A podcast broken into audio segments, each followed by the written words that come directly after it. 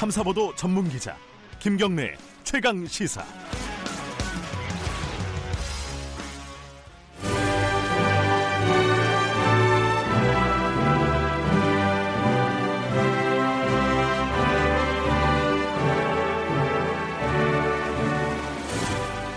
네, 김경래 최강 시사 2부 시작합니다. 아, 금요일 2부 시간은 어, 최고의 정치 자유한국당 김영우 의원, 더불어민주당 표창원 의원과 함께 전국의 가장 뜨거운 현안을 얘기해보는 시간입니다.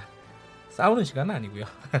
두 분, 두 분 먼저 소개해드리겠습니다. 자유한국당 김영우 의원님, 안녕하세요. 네, 반갑습니다. 더불어민주당 표창원 의원님, 안녕하세요. 네, 안녕하세요. 이 순서는 사실 제가 정하는 게 아니라 작가가 적어주는 대로 쓰는데 어떤 날은 표 의원님 먼저, 어떤 날은 아니, 가나다 순으로 하시죠. 전혀 의식을 안 하는데 괜히 혼자 그냥 그러니까. 고민을 하시는 것 같아요. 매일 아침에. 네. 고민이 됐네요. 자 유튜브 라이브 진행을 하고 있고요. 어, 두 분이 오시면 많이들 보시더라고요. 아 그래요? 네, 상대적으로 왜냐면 이게 시작한 지가 얼마 안 돼가지고 표 의원님 예. 때문이겠죠. 아니 근데 우리 어, 앞서도 말씀드렸지만 김영우 의원님이 예. 배우 같은 아. 게 상당히 네. 멋진 네. 외모세요. 그래서 왜또 저를 이렇게 무너뜨 아, 정말 제가 뵐 때마다 아 참 아, 네. 아유. JJ님이 어, 표 의원님도 잘생겼다고. 표 의원님 네, 얼굴이. 커요 이렇게 그래서 생각보다 얼굴이 크시네요. 네. 아. 그리고 어, 문자 참여 기다립니다. 두 분은 이제 국회에 계시니까 여러 가지 어떤 질문들이 있으시면 보내 주셔도 좋고요. 의견도 좋고요. 샵 9730이고 단문은 50원, 장문은 100원 그리고 어, 라디오 애플리케이션 콩으로는 무료로 참여하실 수 있고요. 오늘은 5.18 얘기부터 좀 시작을 해보죠. 내일이 5.18인데 어, 가장 뭐랄까요 정치권에서는 이 몇 가지 이제 5.18과 관련된 쟁점이 있는데 그 중에 이제 가장 뭐랄까요 표면적인 얘기는 어, 황교안 대표가 광주에 내려갈 것이냐 내려가서는 어, 어떤 일이 벌어질 것이냐 뭐 이런 부분들입니다. 내려가는 겁니까 김 의원님? 저는 뭐 내려가는 걸로 알고 있고요. 내려가야 네. 된다고 봅니다. 네. 이것은 그 어, 우리 저기 뭐 황교안 대표 또는 우리 당에 대한 지지 뭐 반대 이걸 떠나서 네. 어, 5.18 민주화 운동이라고 하는 그 정신을 그 가치를 존중한다는 차원에서 가는 거 아니겠어요? 네. 그러니까 그것은 여러 가지 어려움이 있더라도 네. 어, 가야 된다고 보고 5.18 민주화 운동 그 사건 자체는 이념적인 사건은 아니었어요. 그 당시에 사실은 어, 독재 정치의 저항, 그다음에 네. 이제 민주화 아, 운동이라고 하는 이 가치가 중요한 것이기 때문에 네. 저는 이것을 지금에 와서 정치적으로 악용, 활용하는 거 또는 이제 정치적으로 상대편을 공격하는 수단으로 삼는 것 자체가 저는 넌센스라고 보고 그래서는 안 된다고 봅니다. 중요한 것은 사실 전두환 전 대통령은 5.18 민주화 운동의 유혈 진압자로서 사형 선고까지 받았었어요. 네. 네 1996년도에. 그런데 중요한 것은 또 그 이듬해에 김대중 대통령 당선자와 당시 김영삼 대통령, 현직 대통령이 네. 만나서 네. 어, 전두환 전 대통령에 대해서 어, 사면을 논의했습니다. 그리고 특별 사면을 단행을 했어요. 네. 그것 또한 굉장히 중요한 그 의미가 있는 것이다 이렇게 음. 생각합니다. 무슨 전두환 전 대통령이 이뻐서 김영삼 대통령께서 어, 사면해 준 건 아니란 말이죠. 네. 네. 그것은 그래도 국정을 어, 운영해가는 국정 최고 지도자가 아, 과거의 아픔을 딛고 미래로 나아가자라고 하는 어려운 결단이었을 거예요. 어, 저는 거기에 우리가 좀 주목해야 된다 이런 생각을 하고 있죠. 어 근데 일부에서는 뭐 유시민 작가도 그렇고요. 뭔가 이 광주에서 피해자 코스프레라 그러죠 요새는 뭐 그런 어떤 제스처를 취하기 위해서 오는 거 아니냐 정치적 의도가 다분하다라는 얘기도 좀 있어요. 표현님은 어떻게 생각하십니까? 그래서 저는 뭐 김영호 의원님 말씀에 전적으로 동의하고요. 네. 다만 안타까운 것이 그 말씀 그 사회적 합의, 어, 화해 화합의 정신이 자꾸 그 이후에 훼손되고 있다는 거죠. 음. 뭐 북한 뭐 특수군 침투설이라든지 뭐 네. 광수 네. 어, 사진 속에서 실제 광주 시민이었던 분을 뭐 북한 게릴라라고 네. 어, 지목을 하는 그런 행위들이라든지 전두환 씨 같은 경우는 자신의 책을 통해서 그 헬기 사격 목격을 했다는 조비오 신부님을 막말하고 네. 막말로 공격을 하는 행동들 최근에는 몇몇 의원분들께서 그 5.18 가족분들을 뭐 괴물이라고 어, 해서는 안될 그런 음. 표현을 하고 어, 그런 분들을 옹호하는 유튜버들을 최근에 또 국회로 초청해서 콘, 토크 콘서트를 하고 으흠. 이런 것들이죠. 그래서 이렇게 그 우리가 합의하고 화해하고 5.18 정신은 정치적인 것이 아니다. 우리 민주화 과정에서 발생한 네. 어, 시민들의 항쟁이었고 그리고 그것을 유혈 진압한 잘못된 독재 정권의 어, 역사적인 그런 범죄다. 그러므로 우리 이제 여야 뭐 또는 어떤 진영 나누지 말고 함께 5.18 정신을 기리면서 나아가자 이렇게 돼야 되는데 네. 그 훼손되고 있는 부분들을 어, 황교안 대표께서 어, 정리를 해 주셨으면 좋겠다라는 희망인 거죠. 음. 그래서 오, 오시되 오, 오시기 전에 어, 세 가지 약속을 좀 하시고 오셨으면 세 가지가 뭐죠? 그 하나는 그 제명 어, 예. 등을 포함한 세 분의 그 5.18 망언한 의원들에 대한 징계를 징계? 예. 지금은 시간이 또 며칠 안 남았으니까 할 수 없거든요 물리적으로. 그럼 네. 확실히 하겠다, 빨리 하겠다라는 약속. 예. 두 번째는 현재 5.18 진상규명 어, 어, 조사위원회가 구성이 돼야 되는데 자유한국당에서 두 분 위원을 추천을 안 하셔서 예. 구성이 예. 안 되고 있어 오랫동안 빨리 추천해서 하겠, 하도록 하겠다라는 예. 약속. 세 번째는 역시 국회에 어, 5.18 등 민주화 운동에 대해서 그 왜곡 폄하, 어, 모욕하는 행위를 처벌하는 특별법이 지금 발의되어 있거든요. 네. 근데 역시 자유한국당의 협조가 안, 안 이루어져서 그 통, 통과가 안 되고 있습니다. 네. 이세 가지를 어, 적극적으로 빨리 하겠다는 약속만 해주신다면 음. 아마도 광주 시민들도 황교안 대표를 어, 박수를 맞이해 주실 것으로 저는 생각을 하고요. 그렇게 되었을 때 비로소 우리가 광주를 어, 끌어안고 함께 광주 정신을 이어받으면서 나아갈 수 있다고 생각합니다. 저는 근데 예, 그런 세 가지 약속에 대해서 예, 저는 예. 그런 생각은 해보고 있어요. 그 5.18 광주 민주화 운동의 기본 가치, 에, 또 민주주의에 대한 기본 이념을 어, 훼손하는 네. 그런 발언은 해서는 안 된다는 생각은 저는 어, 하고 있죠. 예. 그럼에도 불구하고 그럼에도 불구하고 어떤 역사적인 사건에 대해서 네. 어, 나와 생각이 다르다고 해서 그런 어떤 생각을 가진 사람을 형사 처벌하는 것은 저는 헌법에 맞지 않다고 봐요. 그것은 민주주의가 아니라고 봅니다. 우리가 사람이 가지고 있는 생각을 처벌할 수는 없는 거예요. 그렇게 되면 그것은 북한이죠. 어, 다만 정치인이 정치적인 발언을 하거나 이런 것은 정치적으로 평가를 받는 것입니다. 네. 투표에서 어, 평가를 받는 것이고 국민들 유권자들로부터 어, 평가를 받는 것이 중요한 것이지 또 그렇게 해야 된다고 봅니다. 근데 이런 그 여러 가지 발언에 대해서 이것을 형사 처벌하는 그 5.18 왜곡 특 처벌법인가요? 어, 그런 것도 저는 그 민주주의에는 맞지 않는 법안이다 이렇게 생각을 해요. 저는 음. 아까도 이제 재차 강조합니다마는 5.18 민주화 운동의 기본 가치군 존중돼야 맞죠. 그런데 그것을 그 그렇게 처벌하는 게 맞지 않고 또한 정치인의 발언에 대해서 저는 사실 제 개인적인 의견은 윤리위라든지 예, 이런 데서 어 징계 처벌하는 것도 저는 사실 아, 굉장히 요식행위라는 생각이 좀 들어요. 예, 그렇지 않습니까? 우리 정치하는 입장에서 다른 정치인의 발언을 정치인의 입장에서 징계하는 게 그게 맞나요? 저는 그 음. 의회민주주의라고 보지 않습니다. 아, 우리는 국민들께 유권자에게 책임을 져야 되는 것이 맞다 이렇게 생각하죠. 그 다만 이제 예. 문제는 뭐냐면 어, 독일에서 그 나치를 찬양하면 처벌받습니다. 민주주의에 반하죠. 하지만 역사가 있기 때문이거든요. 그리고 나치를 찬양하게 된다면 그 홀로코스트 등 피해를 입은 분들은 그 말 한마디로 온 생이, 생이 무너지는 그런 고통과 아픔을 느끼시게 되는 것이지 않습니까? 그러니까 광주 민주화 항쟁 같은 경우에도 그냥 그 말을 한다는 것 자체가 아니라 그 말 속에 들어가 있는 힘이 있고요. 전두환 추종 세력이 여전히 어, 상당히 그 적극적으로 활동을 하고 있고요. 이들이 광주 어, 민주화 항쟁 자체 성격을 바꾸려는 시도를 하고 있는 상태에서 특히 책임 있는 정치인들이 앞장서서 어, 5.18을 왜곡하고 또 피해자 가족들의 가슴에 멍들게 하고 비수를 꽂는 이런 말씀을 하시는 거는 사실은 홀로코스트를 겪은 어, 독일에서 나치 찬양과 다를 바가 없다는 거죠. 그래서 이 부분에서 인식이 다르다 보니까 그러면 이것이 정리가 안 됐는데 어, 광주 5.18 행사만 오시겠다? 그 여기서 이제 불협화음이 생기는 겁니다. 절대적으로 음. 누가 옳은지는 모르겠죠. 하지만 현재 5.18을 바라보는 그 시선에는 아직까지 그런 커다란 차이가 있다 보니까 이 부분을 자유한국당에서 좀 진지하게 좀 일찍 5.18이 뭐 오기 전에 한번 음. 함께 허심탄회하게 얘기를 나누면서 공감대를 이루어줬었으면 훨씬 더 좋았겠다는 건 아쉬움이 큰 거죠. 네, 근데 뭐 5.18 유공자 명단에 대한 여러 가지 또 국민적인 의구심이 있었던 것도 사실이에요.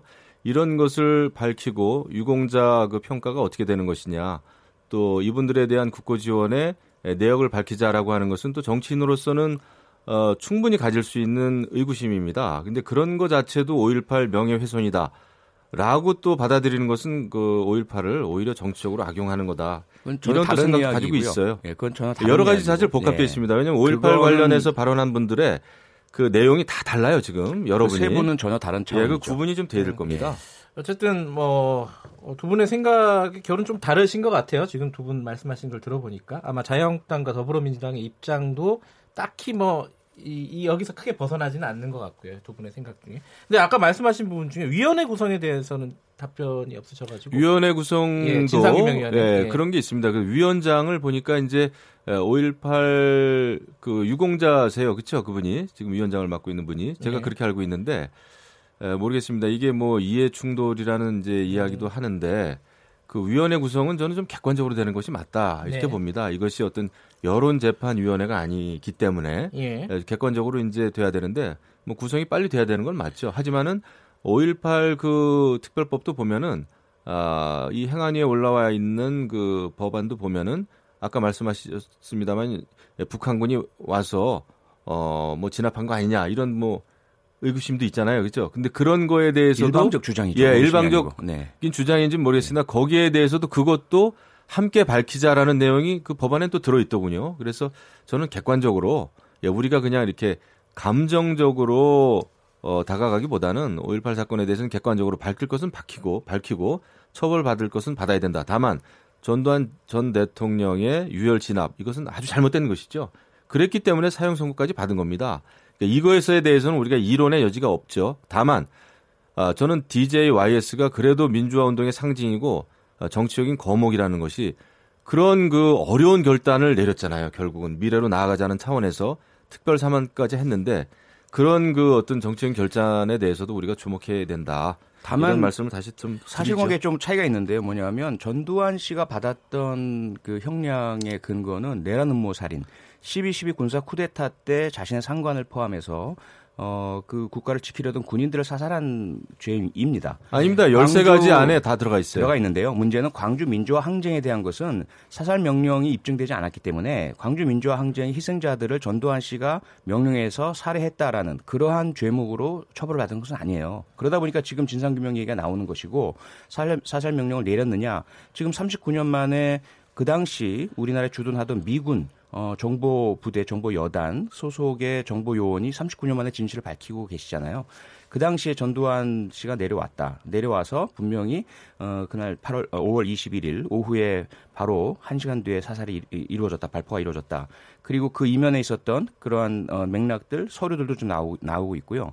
그 부분들이 밝혀진다면 당시에 내려졌던 형량과 사명과는 전혀 다른 그런 새로운 혐의가 됩니다. 알겠습니다. 근데 뭐 네. 사형 선고를 받았었고요. 그다음에 13가지 혐의 안에 이제 5.18 민주화운동 유혈 진압 그 어, 제목이 분명하게 들어 있습니다. 그런데 지금 중요한 것은 아, 문재인 정권 지금 2주년이 지났는데 이제 우리가 경제, 민생, 그 다음에 미래를 좀 얘기해야 되는 거 아닌가요? 어떻게 계속 어, 과거만 가지고 이렇게 계속 씨름할 건지. 알겠습니다. 이 예, 그런 좀 답답함이 좀 들어요. 피해자분들은 전혀 네. 다른 얘기를 해야 될 시기가 피해자, 됐습니다. 피해자분들은 현재 진행형입니다. 네. 예, 이게 5.18 관련된 얘기는 어, 입장들은 청취자분들이 충분히 들으셨을 것 같아요. 양쪽의 입장들은.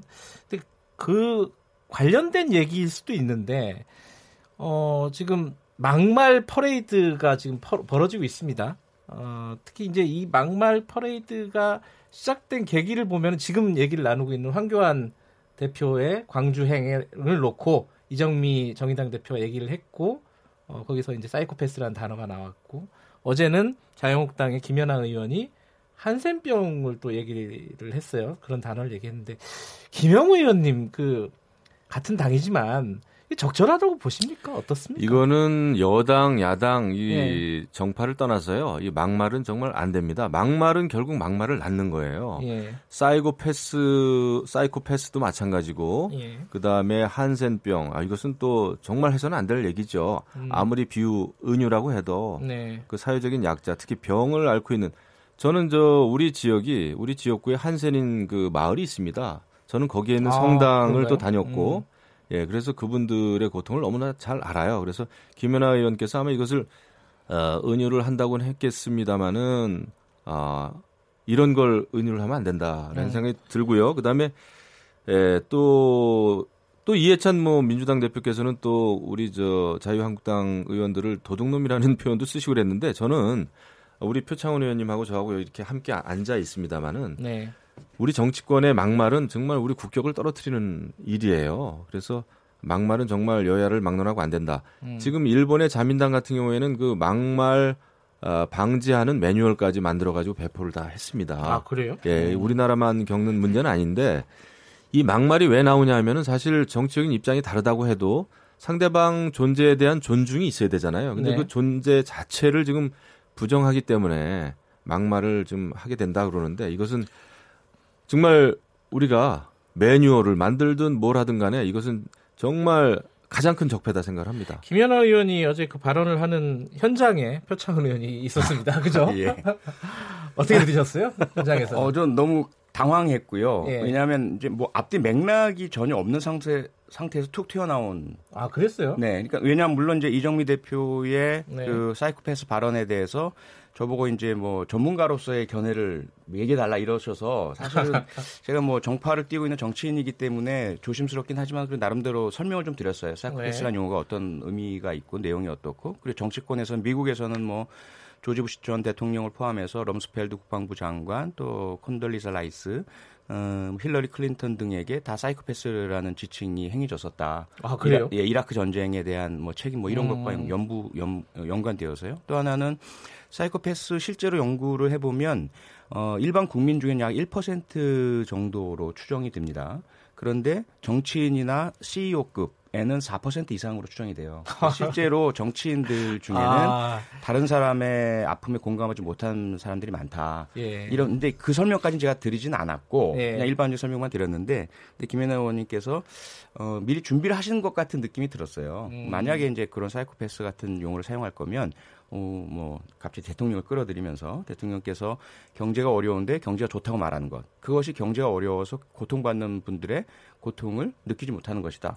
그렇게 얘기를 하다가 어 갑자기 또 맥락이 안 맞잖아요. 네. 자기가 아픈데도 고통을 모르는 사람들인데 그건 뭔지 아느냐 이렇게 물어보시는 거예요. 음. 그러더니 갑자기 본인이 이건 한센병이다 이렇게 얘기하시면서 예. 그래서 그런 전반적인 맥락이 물론 이제 그 저는 이제 김연아 의원 그, 그 자리에서 그랬어요. 아, 저는 정말 김연아 의원님은 이런 분이 아니라고 알고 있었고 어, 왜 정치가 음. 또 자유한국당이 이렇게 사람을 변하게 만드는지 어, 전 너무 무섭습니다. 이런 표현까지 썼는데 예. 그러니까 김영희 의원님께서 이제 뭐 여야 모두를 말씀하셨고 저도 동의합니다. 다만 이제 그 자, 어, 자민당의 매뉴얼에도 나와 있는 게 뭐냐면 막말이라는 것 자체도 첫째로 약자와 소수자 피해자에 대해서는 절대로 하, 하면 안 된다는 거예요. 그, 음. 그, 자민당 매뉴얼에도 그렇게 나와 있어요. 그 다음에 또 하나는 뭐냐면 용어 그 자체는 누구에게도 써서는 안 되는 용어가 있습니다. 욕설, 음. 예, 비속어, 또 특정 집단, 특히 장애인 등을 비하하는 그런 말들 있잖아요. 이건 네. 누구를 향해서도 쓰면 안 되는 거예요.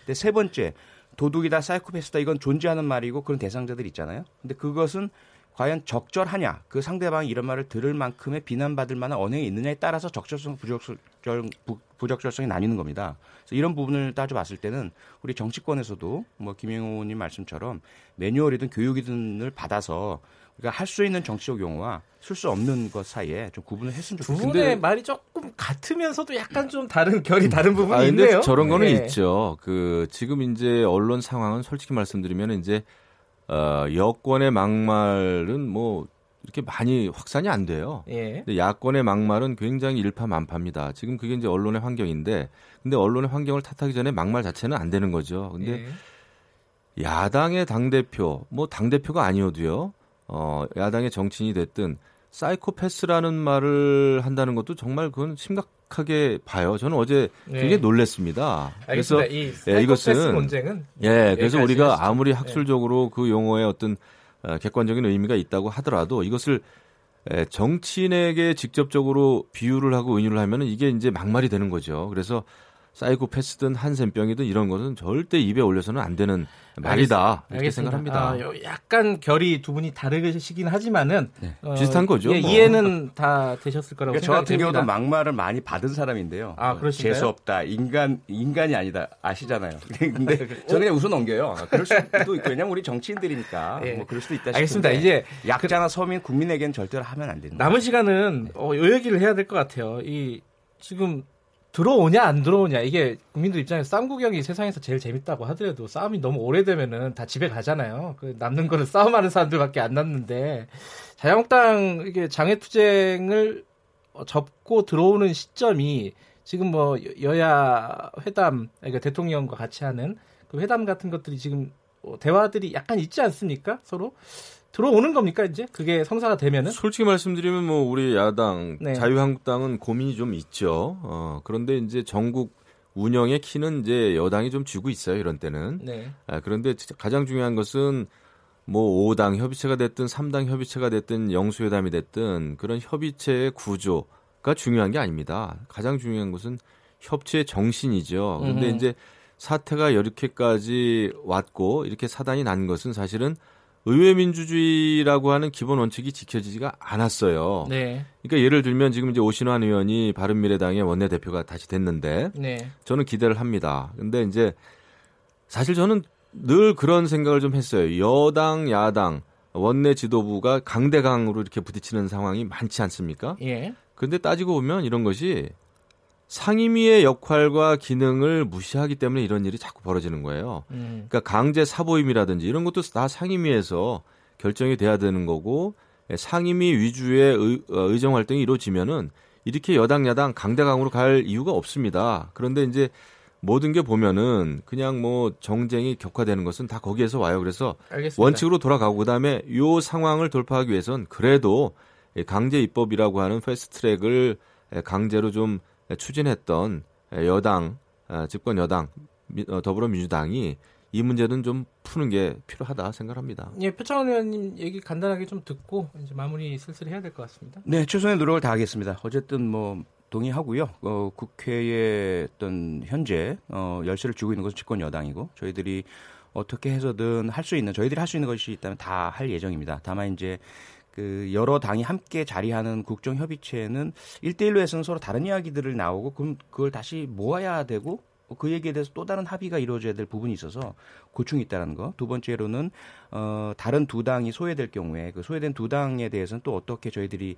어, 어떤 동의를 구할지 이 숙제 또 남아 있다 있다라는 거. 이런 부분들 한번 저희들이 고민을 해서 잘 풀도록 하겠습니다. 다 같이 만나고 그 이후에 일대일로 만나고 이, 이 정도 아니면은 합리적이지 않나라는 생각도 네, 제안이 돼 있습니다. 또 예. 표 의원님은 또 원내 지도부에 계시니까 한번 예. 잘 한번 풀어보시고 예. 그 노력하겠습니다. 네. 어, 짧게 이건 좀 여쭤봐야 될 것 같은데요. 지금 일각에서 패스트 트랙에 올라간 선거법 관련해서요. 의원 정수 늘리자는 얘기가 야당들에서 나오고 있습니다. 네. 그죠? 네. 그리고 개헌도 원포인트 개헌이라도 해야 되지 않느냐. 네. 권력 구조 관련해서요. 네. 이거 민주당 입장에서는 이거 받을 수 있는 겁니까? 어떻습니까? 저희들은 합의 정신에 일단 반하기 때문에 어, 저희들은 정수를 늘리지 않는 것이 당론이고 당론 네. 어, 전체 논쟁을 거쳐서 투표로 결정한 것이거든요. 네. 그래서 입장 변화는 없습니다. 음. 다만 어, 패스트트랙 자체가 결정이 아니라 논의의 시작이다 보니까 자유한국당도 이제 같이 들어오셔서 함께 모든 것들 열어놓고 알겠습니다. 논의를 할 수는 있, 다 이런 말씀 드릴 수 있죠. 결국 의원 정수 늘리자는 얘기가 이렇게 나오지 않습니까? 이거 자체가 음. 뭘 의미하냐면은 패스트트랙의 선거제를 강제로 태우는 그 과정이 시간이 없습니다. 잘못됐다는 거예요. 예. 알겠습니다. 잘못됐다는 겁니다. 이뭐 문자를 좀 소개 하려고 했더니 두 분이 또 말씀이 조금 길어지셔가지고 여기까지 하겠습니다. 다음 주에 뵙고 다음 주에는 문자 소개하면서 좀 화기애애하게 진행했으면 좋겠네요. 네. 두분 감사합니다. 네, 고맙습니다. 감사합니다. 최고의 정치 한국당 김영우 의원, 민주당 표창원 의원이었습니다.